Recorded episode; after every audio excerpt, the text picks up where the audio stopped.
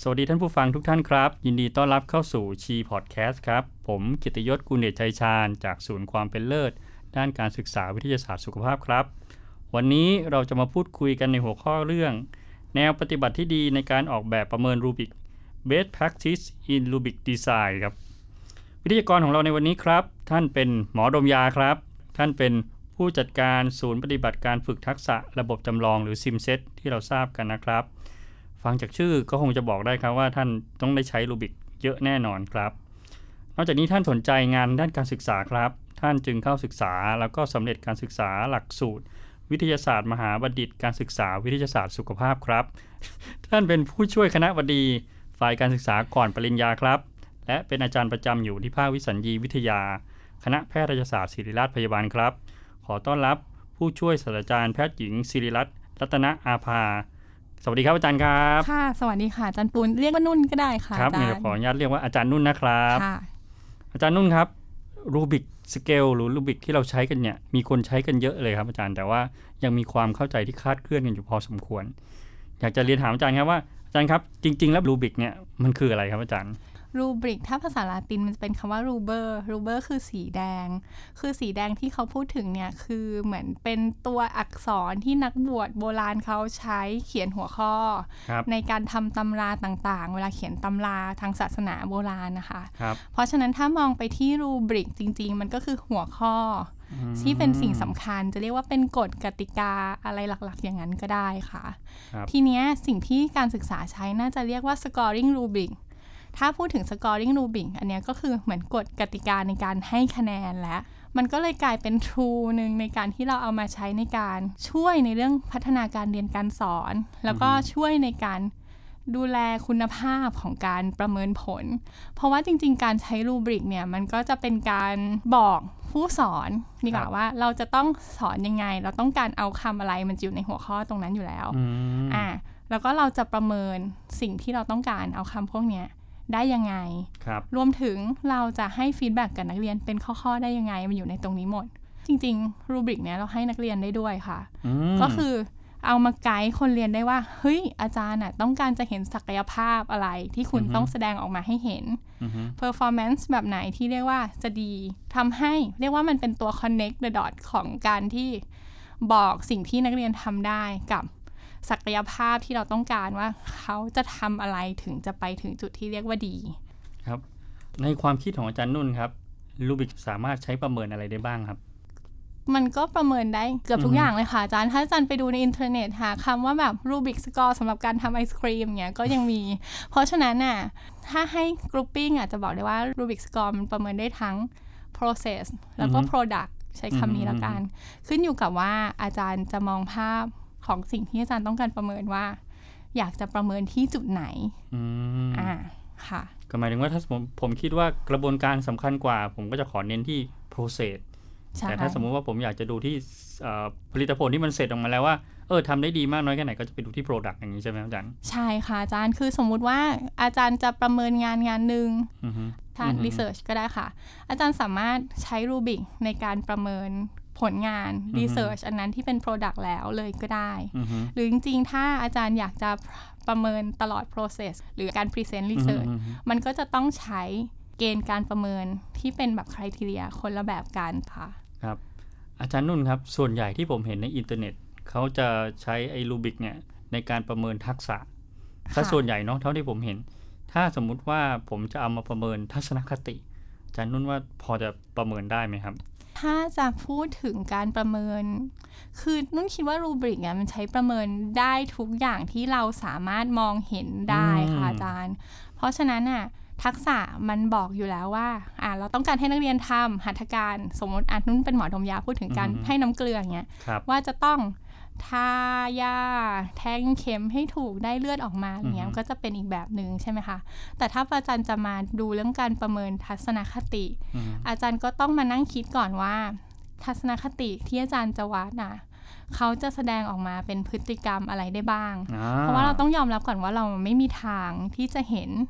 ไม่มีทางจะรู้สิ่งที่เขาคิดแต่เราจะเห็นสิ่งที่เขาทำค่ะอือฮึต้องมาชั่งตรงวัดอีกทีนึงว่าสิ่งที่เขาทำอะ มันจะเป็นสิ่งที่อยู่ในใจสิ่งที่เป็น attitude เขาจริง ๆ ได้ไหมอืค่ะมอ่าถ้าถ้าให้นุ่นตอบอาจารย์ปูนเรื่องตอบว่าอืมได้เพียงแต่ว่ามันจะต้องคิดลึกซึ้งขึ้น ค่อยๆ ขุดลึกลงไปนิดนึงว่าทัศนคติเนี้ยมันจะแสดงเป็นพฤติกรรมอะไรออกมาได้บ้างค่ะอ๋อเท่าที่ผมทราบตอนเนี้ยรูบิกที่เราใช้กันเยอะๆ ก็จะเป็นรูบิกที่เป็นภาพรวมกับที่ดูเป็นประเด็นรายย่อยค่ะ ตอนเนี้ยครับไอแบบประเมินรูบิกที่เขาใช้กันอยู่เนะครับมันมีประมาณสักกี่แบบครับอาจารย์ถ้าพูดเป็นภาพรวมใหญ่น่าจะมี 2 แบบหลักๆค่ะอาจารย์อืมเหมือนที่อาจารย์ปูนพูดไปเมื่อกี้นี้ อันแรกก็คือเป็นอือฮึเป็นภาพรวมเลย อีกอันหนึงอันที่ 2 ก็จะเป็นอันที่เป็น analytic rubric มันจะเป็นรายละเอียดอืมอืมอืมที่เป็นประเด็นย่อยๆมากกว่า ทั้งสองอย่างอะ่ะ มันก็มีข้อดีข้อเสียอืมอืมที่อาจารย์ปูนพูดว่าคนส่วนใหญ่ชอบใช้เป็น holistic rubric อะค่ะครับเป็นเพราะว่ามันใช้ง่ายอืมฮึนุ่นพูดในฐานะอาจารย์แล้วกันเนอะอาจารย์ก็จะไม่อยากแบบใช้เวลาเยอะในการศึกษารูบริกที่จะให้คะแนน โดยเฉพาะอาจารย์ที่ไม่ค่อยได้มาทำการประเมินครับหรือว่าทำมีภาระงานเยอะมีเวลาน้อยอะไรอย่างเงี้ยค่ะ การที่ให้คะแนนแบบภาพรวมมันก็จะให้ง่ายกว่าอืมฮึมันจะต้องใช้คำว่าเป็น summative น่าจะดีกว่าค่ะอือฮึส่วนใหญ่ถ้าจะให้คะแนนแบบเห็นภาพรวมได้ มันควรจะเป็นอะไรที่ ดูเขาทำมาทั้งหมดแล้วมาให้คะแนนรวมตรงกลางว่า แบบเนี้ยเรียกว่า ดีไม่ดีตรงตามความคาดหมายไหมอืมฮึอ่าแต่ว่าการประเมินแบบ holistic อย่างเงี้ยข้อที่หนึ่งคือบางทีอะ มันขึ้นอยู่กับผู้ประเมินอืมฮึในการบอกว่าตรงตามความคาดหมายไหม under หรือ over expectation อย่างเงี้ยก็ก็ขึ้นกับผู้ประเมินระดับหนึ่ง อันที่สองคือพอให้คะแนนเป็นภาพรวมแบบนั้นไป บางทีอาจารย์เชื่อไหมว่าอาจารย์ที่มาประเมิน ก็ feedback น้องไม่ได้อืมอ่าว่าเมื่อกี้ที่ทำไปอะมีจุดไหนที่เป็นจุดที่ควรพัฒนาบ้าง หรือว่าจุดไหนที่เป็นจุดที่ดีแล้วอ่าเพราะว่าอาจารย์ก็ ก็ทำเหมือนแบบประเมินนะคะ ก็คือประเมินในภาพรวมอืมฮึอืมกันไป เพราะฉะนั้นถ้าถามว่าที่ซิมเซตหรือว่าภาควิชาวิสัญญีใช้อะไร ส่วนใหญ่มันก็จะเป็น analytic rubric อย่างนั้นมากกว่าอืมข้อดีของมันคือมันจะระบุมาค่ะว่า เวลาอาจารย์ไปประเมินไปดูน้องทำหัตถการต่างๆอะไรเงี้ยอาจารย์จะต้องดูสังเกตอะไรบ้างเป็นหัวข้อหัวข้อครับอ่าข้อดีของมันก็คือมันช่วยอาจารย์ในการที่ จะต้องโฟกัสด้วยว่าอาจารย์จะดูอะไรอืมฮึนอกจากนั้นก็คือ มันก็ช่วยให้อาจารย์อะเอาข้อมูลที่ได้ ที่อาจารย์ติ๊กไว้เขียนไว้เนี่ยค่ะ ไปให้ feedback น้องด้วยอืมฮึได้เหมือนกัน ถ้าจะพูดถึงข้อเสียก็เหมือนที่นุ่นบอกอาจารย์ไปแล้วก็คือ อาจารย์ที่จะต้องประเมินด้วย rubric อันเนี้ยอาจจะต้องมานั่งอ่านรายละเอียดมานิดนึงว่า อะ แต่ละแถวเขาจะดูอะไรบ้าง แล้วก็แต่ละคอลัมน์ที่จะให้คะแนนอะ แต่ละช่องมันต่างกันยังไงอะไรเงี้ยช่วงแรกๆที่ให้คะแนนบางทีต้องเอามาอ่านก่อนใช่ไหมคะอาจารย์ก่อนประเมินอืมต้องไฮไลท์ไว้ด้วยว่าอ๋ออันนี้ต้นะจะดูอันนี้ใช่ไหมใช่ใช่มันก็จะเสียเวลานิดนึงค่ะอาจารย์ครับ ก็อาจารย์นุ่นแนะนำพวกเราว่าถ้าถ้าอยากจะประเมินเอ่อประเมินระหว่างทางประเมินเพื่อการให้การพัฒนากับผู้เรียน อาจารย์นุ่นแนะนำให้ใช้เป็นแบบ analytic นาติกให้ดูเป็นลายข้อเพื่อที่เราจะสามารถรู้พฤติกรรมเขาได้ว่าอันไหนที่เขายังน่าจะยังไม่โอเคในมุมมองเราเราจะได้ให้ feedback กลับไปเพื่อเขาไปพัฒนา เมื่อเราเห็นเขาบ่อยขึ้นหลาย ๆ ครั้งขึ้น อาจารย์นุ่นก็เลยบอกว่า เออ เราค่อยมาดูในแบบภาพรวมไหมที่เป็น holistic ว่าโอเค เราดูเขามาเยอะพอสมควรแล้วเนาะเราพอจะให้ feedback เขาได้นะครับ แล้วก็ Analytic มีข้อที่เป็นกังวลก็คือ ผู้ประเมินจะต้องใช้เวลาอยู่กับมันเยอะพอสมควรเนาะอาจจะต้องทำความเข้าใจมันก่อนด้วย ซึ่งอาจจะต่างกับ Holistic ซึ่งใช้เวลาน้อยกว่าในการที่จะประเมิน ค่ะนะครับใช่ค่ะอาจารย์อ่าอ่าแล้วในความคิดเห็นของอาจารย์ คือมันมีแบบประเมินที่เป็นเป็นสเกลหลายอย่างมากเลย เท่าที่เรารู้กันมา มันมีมีทั้งเช็คลิสต์มีทั้งrating scale แล้วก็มี rubric scale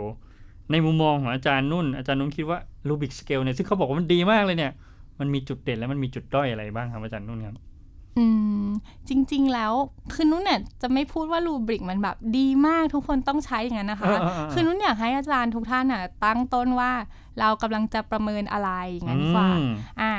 จะประเมินอะไรแล้วก็ค่อยไปหา tool ที่เราจะใช้วัดมัน พูดถึง checklist ก่อนก็ได้อ่าเพราะว่าคนก็จะชอบสับสนระหว่าง checklist กับ rubric อะไรเงี้ยอ่า checklist อะจริง ๆ อะใช้ง่ายกว่าอืมอ่าในมุมของผู้ประเมินด้วยนะคะ เพราะว่ามันใช้แค่แบบ มีไม่มี checklist จะใช้กับอะไรที่แบบ yes no ไปเลย สมมุติว่าอาจารย์จะประเมินการเตรียมของของนักศึกษาก็ได้อือฮึอ่าอาจารย์จำเป็นต้องใช้ rubric ไหม ก็อาจจะไม่จำเป็นค่ะอืมเพราะว่าสมมุติว่าอาจารย์จะบอกว่า เฮ้ยเขาจะเตรียมอุปกรณ์ใส่ท่อช่วยหายใจ ต้องเตรียมอะไรบ้างล่ะ อ่า เตรียมท่อช่วยหายใจ เตรียมหน้ากาก เตรียมไซริงสำหรับการโบรคัพอะไรเงี้ย มันไม่มีตรงกลางไงอาจารย์ปูน มันมีแค่ทำหรือไม่ทำอือฮึอาจารย์ก็ใช้เช็คลิสต์ไปเลยได้ ดูก็ดูง่ายค่ะ ติ๊กครับแบบทำทำทำไม่ทำอะไรเงี้ยอือฮึเพียงแต่ว่าบางอย่างอะในการประเมินมันมีมีเกรโซนของมันอือฮึสมมุติว่าอาจารย์จะวัดการเขียน essay อันหนึ่งแล้วอาจารย์บอกว่า ถ้าอาจารย์จะใช้ checklist มันก็จะมีช่องแค่ว่า ใช้คำได้ดีมาก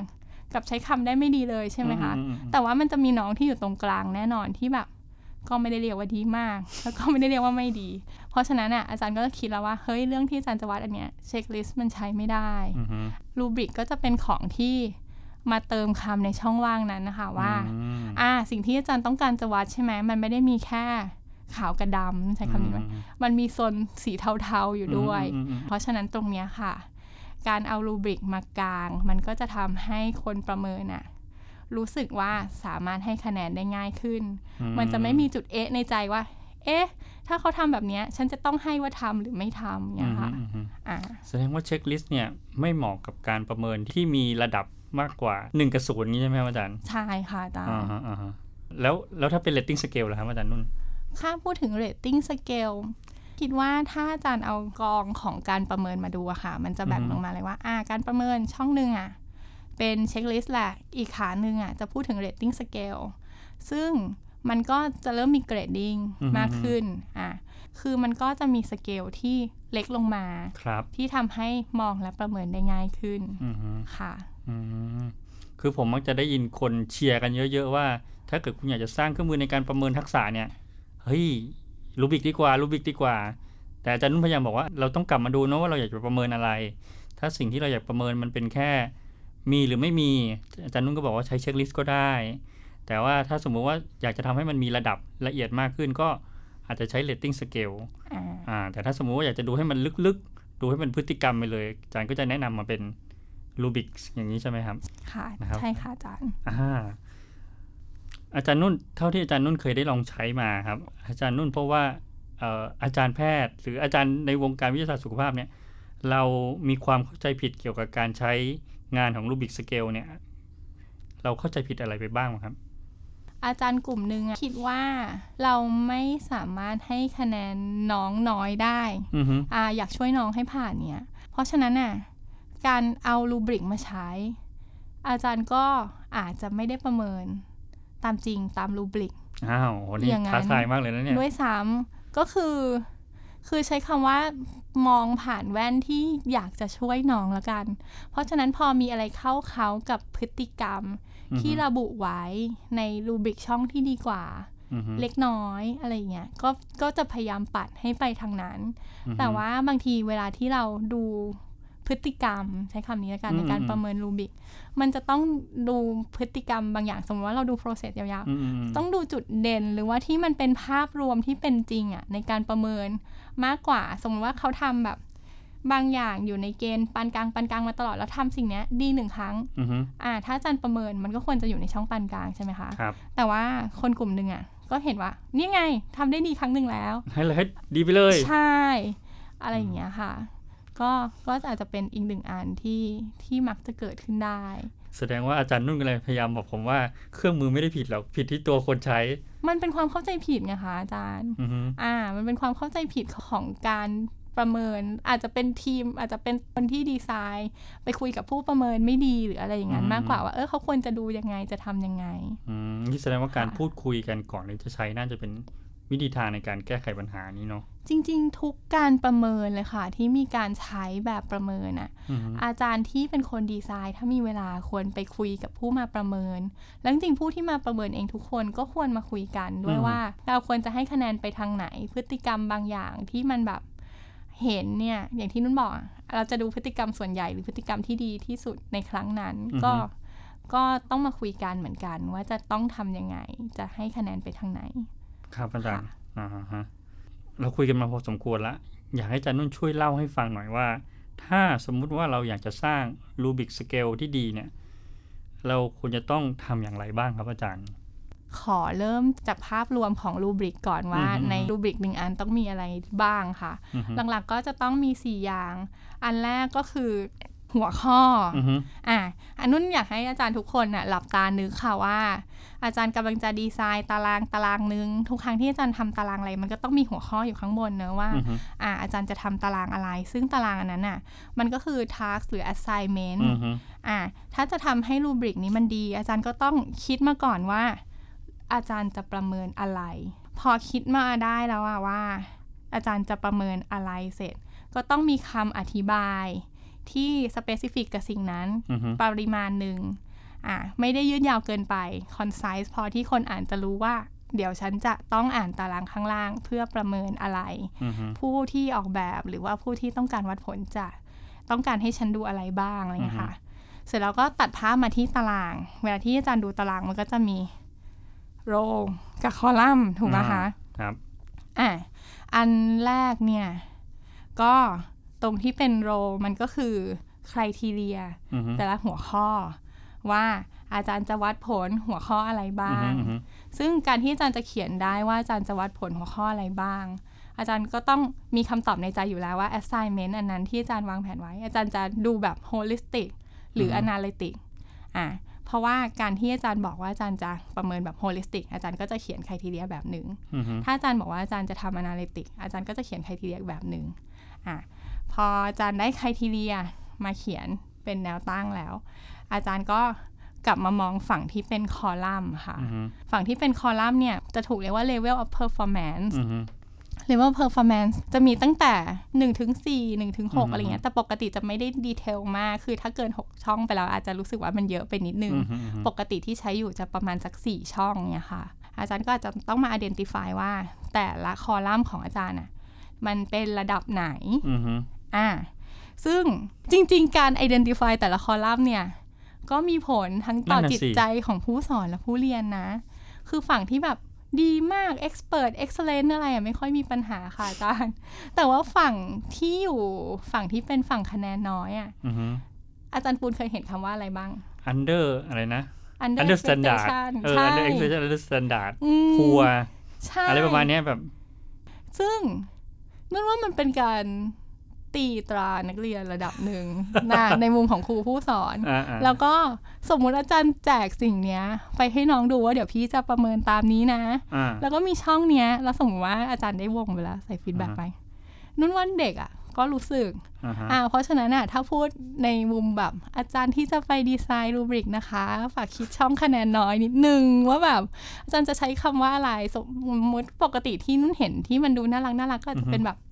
beginner อย่างเงี้ยค่ะอ๋ออ่า no wise อ่าฮะอย่างเงี้ยก็ได้ มันก็จะเป็นคำที่ เฮ้ย อ่านแล้วรู้สึกดีอ๋ขึ้อนเราก็อยู่ในจุดเริ่มต้นนะ ใช่อ่าฮะอ่าอันเนี้ยเป็น level of performance พูดไปแล้วนะ ต่อไปหลังจากนั้นในตารางของอาจารย์ก็จะเหลือช่องที่อยู่ตรงกลางครับแล้วค่ะ ตรงกลางนั้นตรงที่เป็นเซลล์ต่างๆ มันคือ description แล้อืวอฮึเป็นคำอธิบายในแต่ละช่องของตาราง ซึ่ง บางคนก็บอกว่าเขียนง่าย บางคนก็บอกว่าเขียนยากอือฮึอ่าสิ่งที่จะใส่ลงไปในแต่ละเซลล์ได้อะอาจารย์อาจจะต้องมาคิดก่อนว่า สิ่งที่เป็น standard of performance อือฮึของพฤติกรรมต่างๆ อะ มันคืออะไรอ่าซึ่งจริงๆ ไอ้สิ่งที่เป็น standard of performance มันควรจะอยู่ในช่องที่เรียกว่า competence อือฮึหรือว่าตรงที่แบบ meet expectation อย่างเงี้ยค่ะ แล้วหลังจากนั้นอะอาจารย์ก็เขียนให้คะแนนไปสองฝั่ง ฝั่งที่ดีกว่ากับฝั่งที่ under ก็ได้ แต่ว่าบางคนที่แบบอะคิดไม่ออก ว่าตรงกลางคืออะไร บางทีเขาก็จะแนะนำให้เขียนเป็นแบบ จากคะแนนมากอือฮึอือฮึไปคะแนนน้อย คืออาจารย์ลองคิดเลยก็ได้ว่าแล้วปฏิบัติดีๆจะอันที่ดีที่สุดอ่าที่อาจารย์คิดออกคืออะไรอย่างเงี้ยค่ะอืมแล้วก็ค่อยๆ ลดหลั่นเลเวลลงมา อย่างนั้นก็ง่ายค่ะอาจารย์ มีคนสงสัยว่าหัวข้อที่เราจะใช้ในการประเมินเนี่ยอาจารย์นุ่นว่าควรจะมีสักกี่หัวข้อดีอะครับ คือมีคนเคยมาถามผมว่า ถ้าจะประเมินเด็กในหนึ่ง rotation ที่เด็กจะมาอยู่กับเราสักประมาณ 4 สัปดาห์เนี่ยเราควรจะมีกี่หัวข้อดีคะที่จะที่จะตรวจดูเด็กในแต่ละหัวข้อหัวข้อเนี่ยถ้าตอบเป็นโรเตชันนุ่นว่ายากค่ะอืจอฮึริงๆแล้วเอาเอาคำที่อาจารย์อยากจะให้น้องทำได้อะอือฮึมาดูดีกว่าว่ามันมีอะไรบ้างอืมอ่า ตั้งต้นที่เอาคำเนอะแล้วก็อืมอืมอืมแล้วก็มาดูว่าเอาคำที่อาจารย์บอก เราจะสังเกตเห็นเราได้ไหมจะสังเกตอะไรออกมาอืมได้บ้างอืมดีคืครับออาจารย์ถามว่าจำนวนมันควรเป็นเท่าไหร่ ก็ไม่เยอะไม่น้อยเกินไปครับแต่คำว่าไม่เยอะไม่น้อยเกินไปอะ คือมันบอกเป็นตัวเลขลงไป ก็ยากนะคะอาจารย์ เพราะว่าบางอย่างมันเป็นงานละเอียดอือฮึอ่า แต่ว่าบางอย่างมันก็เป็นงานที่แบบ ก็ดูสองอย่างสามอย่างก็เห็นแล้วอะอะไรอย่างเงี้ยมอ่า เพียงแต่ว่าถ้าถามว่าเฮ้ยงานละเอียดของอาจารย์อะ rubric จะมาแบบสามหน้า A4 ได้ไหม ก็ไม่ได้อยู่ดี คือจริง ๆ ถ้า limit ไว้อยู่ในหนึ่งหน้ากระดาษได้อย่างเงี้ยก็จะดี คนสอนคนประเมินเขาก็จะ happy อือ่ามคนเรียนก็เวลาเอาไปดูก็จะไม่รู้สึกว่ามันเยอะเกินไปครับอาจารย์ปูนเคยต้องไปประเมินแล้วมีแบบมีใบสี่ห้าหน้าคะแนนใช่ไหมใช่แล้วก็ต้องพลิกไปพลิกมาเฮ้ยอันนี้ทำหรือเปล่าอันนี้ทำหรือเปล่าอันนี้ทำหรือเปล่า ใช่ เพราะว่าบางอย่างอะจริง ๆ ต่อให้อาจารย์คิดว่าอาจารย์ทำรูบริกมาดีนะอืม แต่เวลาที่คนเรียนเขาไปทำเขาไม่ได้ทำตามข้อที่อาจารย์บอกไงอ่าเขาอาจจะทำข้อหนึ่งแล้วไปทำข้อแปดแล้วกลับมาทำข้อสองก็ได้ เพราะฉะนั้นถ้าแบบประเมินอาจารย์มีหลายหน้าอือฮึมันก็คือต้องพลิกไปพลิกมาทันทีใช่ใช่ใช่ค่ะ ซึ่งมันจะเสียโฟกัสอือฮึอาจารย์พลิกหน้าอาจารย์ก็ไม่ได้ดูแล้วว่าน้องทำอะไรเงี้ยอืมอ่าค่ะอือฮึอีกอันหนึงซึ่งผมมักจะถูกคนถามเยอะๆก็ descriptor เนี่ยแหละคำอธิบายเนี่ยครับอาจารย์เราเราควรจะต้องเขียนละเอียดสักขนาดไหนดี คือบางครั้งผมก็จะพบว่า descriptor เป็นเหมือน rating scale อาจารย์นุ่น เป็นเหมือนว่าอืมปฏิบัติอันนี้มากปานกลางน้อย ผมก็จะเอะจะเอ๊ะตกลงอันนี้มันรูบิกหรือมันเป็น rating scale กันแน่เนี่ยคือ descriptor ควรจะละเอียดมากพอที่จะเห็นความแตกต่างระหว่างแต่ละคอลัมน์ได้ค่ะอือฮึอาจารย์อือฮึอ่า ก็คือบางอย่างอะละเอียดได้อือฮึสมมุติว่าประเมินการ แนะนำคนไข้ของนสพใช่ไหมในรูบิกมันก็จะมีตั้งแต่แบบ แนะนำตัวอืมอ่าอันนี้เป็น beginner แล้วอือฮึแนะนำตัวแล้วบอกว่าเป็นนักศึกษาแพทย์อือฮึอ่าเป็น advanced beginner อย่างเงี้ยค่ะอือฮึช่องถัดมาคือแนะนำตัวบอกว่าเป็นนักศึกษาแพทย์ และจะมาทำหัตถการอะไรกับผู้ป่วย ก็มาเป็นอันที่เรียกว่า competence ได้อืม excellence อาจารย์ก็อาจจะให้เป็นว่า แนะนำตัว บอกว่าเป็นนักศึกษาแพทย์ชั้นปี 5 บอกว่าจะทำอะไรกับผู้ป่วย อันที่อาจารย์อาจจะพูดถึงอาจจะเป็นการที่บอกว่าแบบด้วยวาจาสุภาพใช้ภาษาเข้าใจง่ายอะไรเงี้อืยอฮึก็อาจจะเพิ่มขึ้นมาได้เหมือนกันค่ะอาจารย์ โอเคอ่าเราเราก็จะพอเห็นภาพว่ามันก็จะมีระดับความละเอียดที่มีเพิ่มมากขึ้นตามตามความซับซ้อนของสิ่งที่เราอยากจะประเมินอย่างนั้นใช่ไหมฮะใช่ค่ะ มันก็คือทำให้เห็นภาพรวมได้ง่ายใช้ง่ายอือฮึแต่ไม่ได้แบบ ต้องละเอียดมากเกินไป อย่างที่นุ่นเล่าให้อาจารย์ฟังว่าแบบอะซักประวัติ 5 หัวข้อ 7 หัวข้ออย่างเงี้ยมันมี cognitive load กับอาจารย์ที่ต้องมาคอยต้อเช็งคคอยด้วยนะจำใช่ไหมว่าใช่ว่าขี้ติ๊กเกียจติ๊กติ๊กติ๊กติ๊กเงี้ยมันก็อาจจะยาก เพราะฉะนั้นอะอือฮึก็ต้อง design descriptor ให้ใช้ง่ายวัดอือฮึผลได้จริง แล้วก็ไม่ทำให้เกิดความซับซ้อนหรือวุ่นวายมากเกินไปค่ะครับอืมโอเค เป็นเป็นแนวทางที่กลางๆ แต่ว่าเห็นภาพที่ชัดเจนนะที่อาจารย์นุ่นแนะนำ อาจารย์นุ่นครับเมื่อสักครู่นี้เราคุยกันไปถึงว่ารูบิกเนี่ยมันควรจะต้องมีองค์ประกอบอะไร และในแต่ละองค์ประกอบเนี่ยมันควรจะต้องทำยังไงละทีนี้ถ้าเราสร้างมันเสร็จแล้วเนี่ยครับเราจะทำไงดีให้เรามั่นใจได้ว่าเฮ้ยไอสิ่งที่เครื่องมือ อันเนี้ยที่เราสร้างมันเนี้ยเออมันมีคุณภาพในระดับที่เราน่าจะเอาไปใช้งานได้ครับอาจารย์ จริงๆ แล้วอาจารย์ก็ต้องเอามาเช็คค่ะอือฮึอ่าอันหลักๆที่น่าจะทำได้ก็คือให้อาจารย์ที่สอนด้วยกันอือฮึหรือว่าอยู่ในภาควิชาเดียวกันน่ะช่วยดูเพราะอันเนี้ยอาจารย์จะได้ไอเดียจาก expertอือฮึว่ามันมีหัวข้ออะไรที่ขาดไปไหมอือฮึหรือว่ามีการวัดในแต่ละเลเวลอะอะไรที่เขาเห็นไม่เหมือนกับอาจารย์บ้างอือฮึอันเนี้ยก็จะได้ feedback มาในการ ปรับปรุงแก้ไขระดับหนึ่ง แล้วจริง ๆ ถ้าเป็นไปได้อาจจะต้องเทสรูบริกอือฮึหมายถึงว่าอันที่อาจารย์แก้เสร็จแล้ว แล้วก็เอามาลองรันกับสิ่งที่อาจารย์ต้องการจะวัดจริง ๆ โดยทั่วไปอะมันจะดีถ้าคนที่มาลองทำให้อาจารย์ดู เป็นผู้เรียนที่เลเวลใกล้เคียงกับคนที่อาจารย์ต้องการจะไปวัดอืมซึ่ง จริง ๆ มันหายากค่ะ เพราะว่าบางทีเราจะไปประเมินนักศึกษาแพทย์อย่างเงี้ยอือฮึเราก็จะไปเอานักศึกษาแพทย์มาวัดไม่ได้อยู่แล้ว ต่อให้เราบอกว่าเราจะวัดปี4แต่เราจะไปเอาน้องปี5มาอาจารย์เชื่อเถอะว่าเดี๋ยวน้องเขาก็จะบอกกัน จริง ๆ คนที่นุ่นแบบเอามาเทสบ้างก็อาจจะเป็นพยาบาลที่มีความรู้ระดับหนึ่งพอจะใกล้เคียงกับน้องๆบ้างอือฮึหรือว่าแพทย์ใช้ทุนของเราก็ช่วยได้ค่ะอาจารย์ เคยเห็นงานวิจัยหนึ่งของรามาธิบดี เขาจะทำแบบประเมินนี่แหละ เขาก็ไปชวนนักศึกษาแพทย์ของแบบ PI ค่ะ พระบรมราชชนกอือฮึมาช่วยลองทำให้อืมก็ก็ถือว่าโอเค แต่ว่านั้นไม่ใช่การประเมินสอบที่เป็นไฮสเต e อะไร มันก็อืมมันก็พอจะให้น้องรู้ได้ระดับหนึ่งอืมเพราะว่าการเทสรูบริกเนี่ยมันจะทำให้อาจารย์รู้จริง ๆ ว่าเวลาที่จะต้องไปแก้ต้องแก้ยังไงอืค่ะอฮึเมื่อเมื่อตอนต้นรายการอาจารย์นุ่นได้พูดถึงประเด็นหนึ่งไว้ ซึ่งผมมีความกังวลใจอยู่เหมือนกัน เลยอยากจะเรียนถามอาจารย์นุ่นตอนนี้เลยว่าอาจารย์นุ่นครับ ถ้าสมมุติว่าเราจะสอบเด็ก อาจารย์นุ่นมีความคิดเห็นยังไง ว่าเราควรจะต้องแจกไอ้แบบประเมินรูบิกเนี่ยให้เด็กไปดูไหมขึ้นอยู่กับว่าอาจารย์ต้องการเห็นอะไรที่เป็นอือฮึเอาคำมากกว่า นุ่นไม่ได้คิดว่าเป็นความผิดอะไรที่เราจะอือฮึแจกสิ่งที่เราต้องการให้น้องทำได้อือฮึไปให้น้องเตรียมตัวอือฮึเพราะว่านั่นน่ะก็คือแบบ expectation ที่เราต้องการให้เขาทำได้อือฮึถามว่าวิสัญญีละกัน วิสัญญีให้น้องดูไหม เวลาจะสอบอืมอืมใส่ท่อช่วยหายใจที่เป็นการประเมิน ก็ให้น้องดูนะคะอาจารย์ว่าจะให้ทำอะไรบ้างอือฮึแล้วถ้าอยู่ทำตามได้ทั้งหมดตรงเนี้ย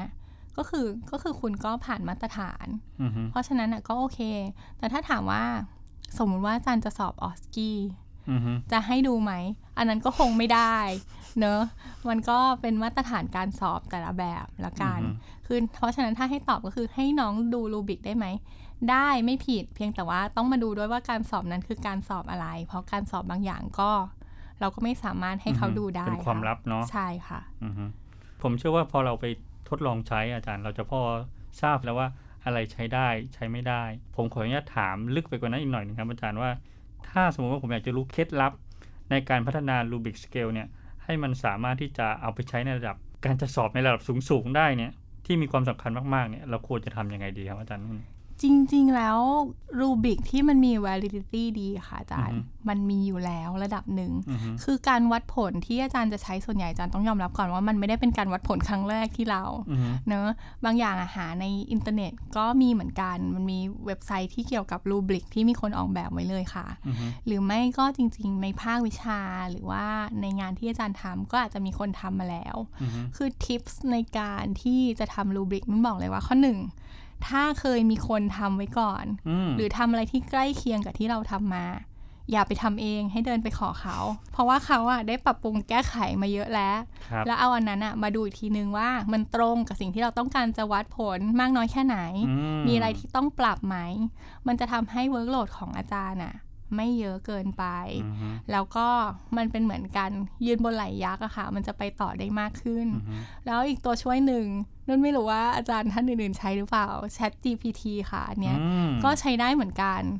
หลังๆตัวเองก็เอามาใช้บ้างในการที่ออกแบบรูบริก เช่น อาจารย์ก็สั่งคำสั่งไปเลยค่ะ ของนุ่นน่ะทำสามสเต็ปอันดับแรกก็คือบอก Chat GPT ว่าให้ช่วยดีไซน์รูบริกสำหรับการประเมิน สมมติเป็นหัตถการก็ได้หัตถการ A ให้หน่อยอ่า Chat GPT เขาก็จะตอบมา เป็นรูบริกแต่ว่าเป็นแบบเป็นบรรทัดอะค่ะ เป็นเหมือนพารากราฟ แล้วก็อันที่สองก็บอกคำสั่งต่อไปว่า ช่วยเอาพารากราฟข้างบนอะไปทำเป็นตารางให้ทีนึง เขาก็จะทำตารางเป็นเหมือนที่นุ่นเล่าให้ฟังแหละมีแบบโรมีคอลัมน์มีแต่ละเซลล์ให้เสร็จ แล้วก็คำสั่งที่ 3 ก็คือช่วยแปลเป็นภาษาไทยให้หน่อยอือฮึมันก็จะได้ตารางจากช่องสองนั่นนะคะกลายเป็นภาษาไทย ถามว่าใช้ได้ไหม ก็คิดว่าใช้ได้ระดับหนึ่งนะคะอาจารย์อือฮึอันแรกเลยทิปส์ในการใช้ Chat GPT ก็ต้องบอกว่า อย่าเพิ่งไปบอกเขาว่าให้ทำเป็นตารางเลย เพราะถ้าอาจารย์บอกว่าให้ดีไซน์รูบริกแล้วก็ทำเป็นตารางให้ด้วย เท่าที่ทำมา ตารางมันไม่ละเอียดเท่าการที่ เอาพารากราฟที่เขาเขียนมาให้อะมาใส่เป็นตารางทีหลังอือฮึอันที่สองที่ Chat GPT ทำไม่ได้ก็คือคำภาษาไทยแบบสละสลวย อาจารย์ก็ยังต้องมาอ่านอยู่ดีว่าเขาแปลยังไง แล้วอาจารย์จะเอามาปรับต่อยังไงอือฮึแล้วก็สิ่งที่ Chat GPT ยังทำไม่ได้ก็คือ การรู้ใจเรา ว่าสิ่งที่เราต้องการจะวัดมันเป็นยังไง เพราะฉะนั้นน่ะอาจารย์ก็ยังต้องเอาโครงที่เขาทำมา มาปรับต่อระดับหนึ่งให้ตรงกับสิ่งที่อาจารย์ต้องการจะวัดจริง ๆ แต่ตรงเนี้ยมันก็เป็นการได้ไอเดียคร่าวๆค่ะว่าอันเรื่องที่เราจะวัดบนโลกเนี้ยมีใครเขาวัดอะไรอยู่อือฮึมีไอเดียอะไรที่เราลืมไปบ้าง อะไรแบบนั้นก็ได้ค่ะอาจารย์ อันนั้นคือทิปที่หนึ่งละอ่าใช้ของที่มีคนทำมาไว้แล้ว หรือให้ ChatGPT ช่วยคิด อันที่สองก็คือเหมือนที่เราคุยกันไป คือทำรูบริกทุกครั้งอะต้องมี quality control ครับ ก็อย่าลืมทดลองให้คนอื่นช่วยดู หรือว่าลองเอาไปใช้กับผู้เรียนที่ใกล้เคียงกันครับสักหน่อยหนึ่งอันที่สามที่จะต้องบอกอาจารย์ทุกคนที่ทำรูบริกค่ะ คือ อย่าคิดว่ามันจะ perfect อือฮึอาจารย์ทำใจไว้เลยว่า อาจารย์ได้แก้มันอยู่แล้ว ทุกครั้งที่เอามาลองใช้อืมหรือว่าเอาไปให้คนอื่นช่วยใช้อะ จะมีคนมา feedback อะไรเสมอ อาจารย์ก็จดรวบรวมสิ่งนั้นนะคะ แล้วก็เอามาค่อยๆ ปรับแก้ แล้วก็ทิปสุดท้ายเลยที่นุ่นอยากจะฝากอาจารย์ทุกคนไว้ค่ะ ก็คือ ถ้าอาจารย์มี rubric ที่ดีอยู่แล้วค่ะ ช่วยแชร์ ให้น้องๆนิดนึง คือมีของดีอย่าเก็บไว้กับตัวค่ะอาจารย์ การที่อาจารย์แชร์ไปให้คนอื่นอือฮึๆช่วยดูช่วยใช้ เขาจะช่วยพัฒนา rubric ที่อาจารย์มีให้ดีขึ้นไปอีกได้ค่ะนะก็คือก็คือช่วยแชร์หน่อยเถอะเดี๋ยวน้องๆจะได้มาให้ feedback ได้ใช่นะครับแล้วก็จะเป็นเป็นประโยชน์ต่อวงการทางวิชาการของ ของสาขาของท่านด้วย ใช่ค่ะอาจารย์มันจะดีขึ้นเรื่อยๆ จริง ๆ ค่ะ ครับ วันนี้เราก็ได้รับความรู้แล้วก็แนวปฏิบัติมากมายนะครับ จากท่านอาจารย์นุ่นนะครับ ก็ต้องขอขอบพระคุณอาจารย์นุ่นมากๆนะครับขอบอาจาคุรณย์นุ่นค่ะครับ ที่สละเวลาที่มีค่าของอาจารย์นุ่นนะครับ มาพูดคุยกับพวกเรา แล้วก็ขอบคุณแฟนคลับชีพอดแคสต์ด้วยนะครับ ที่ติดตามพวกเราเสมอมานะครับ วันนี้ก็ขอลาไปก่อนนะครับ สวัสดีครับ สวัสดีค่ะ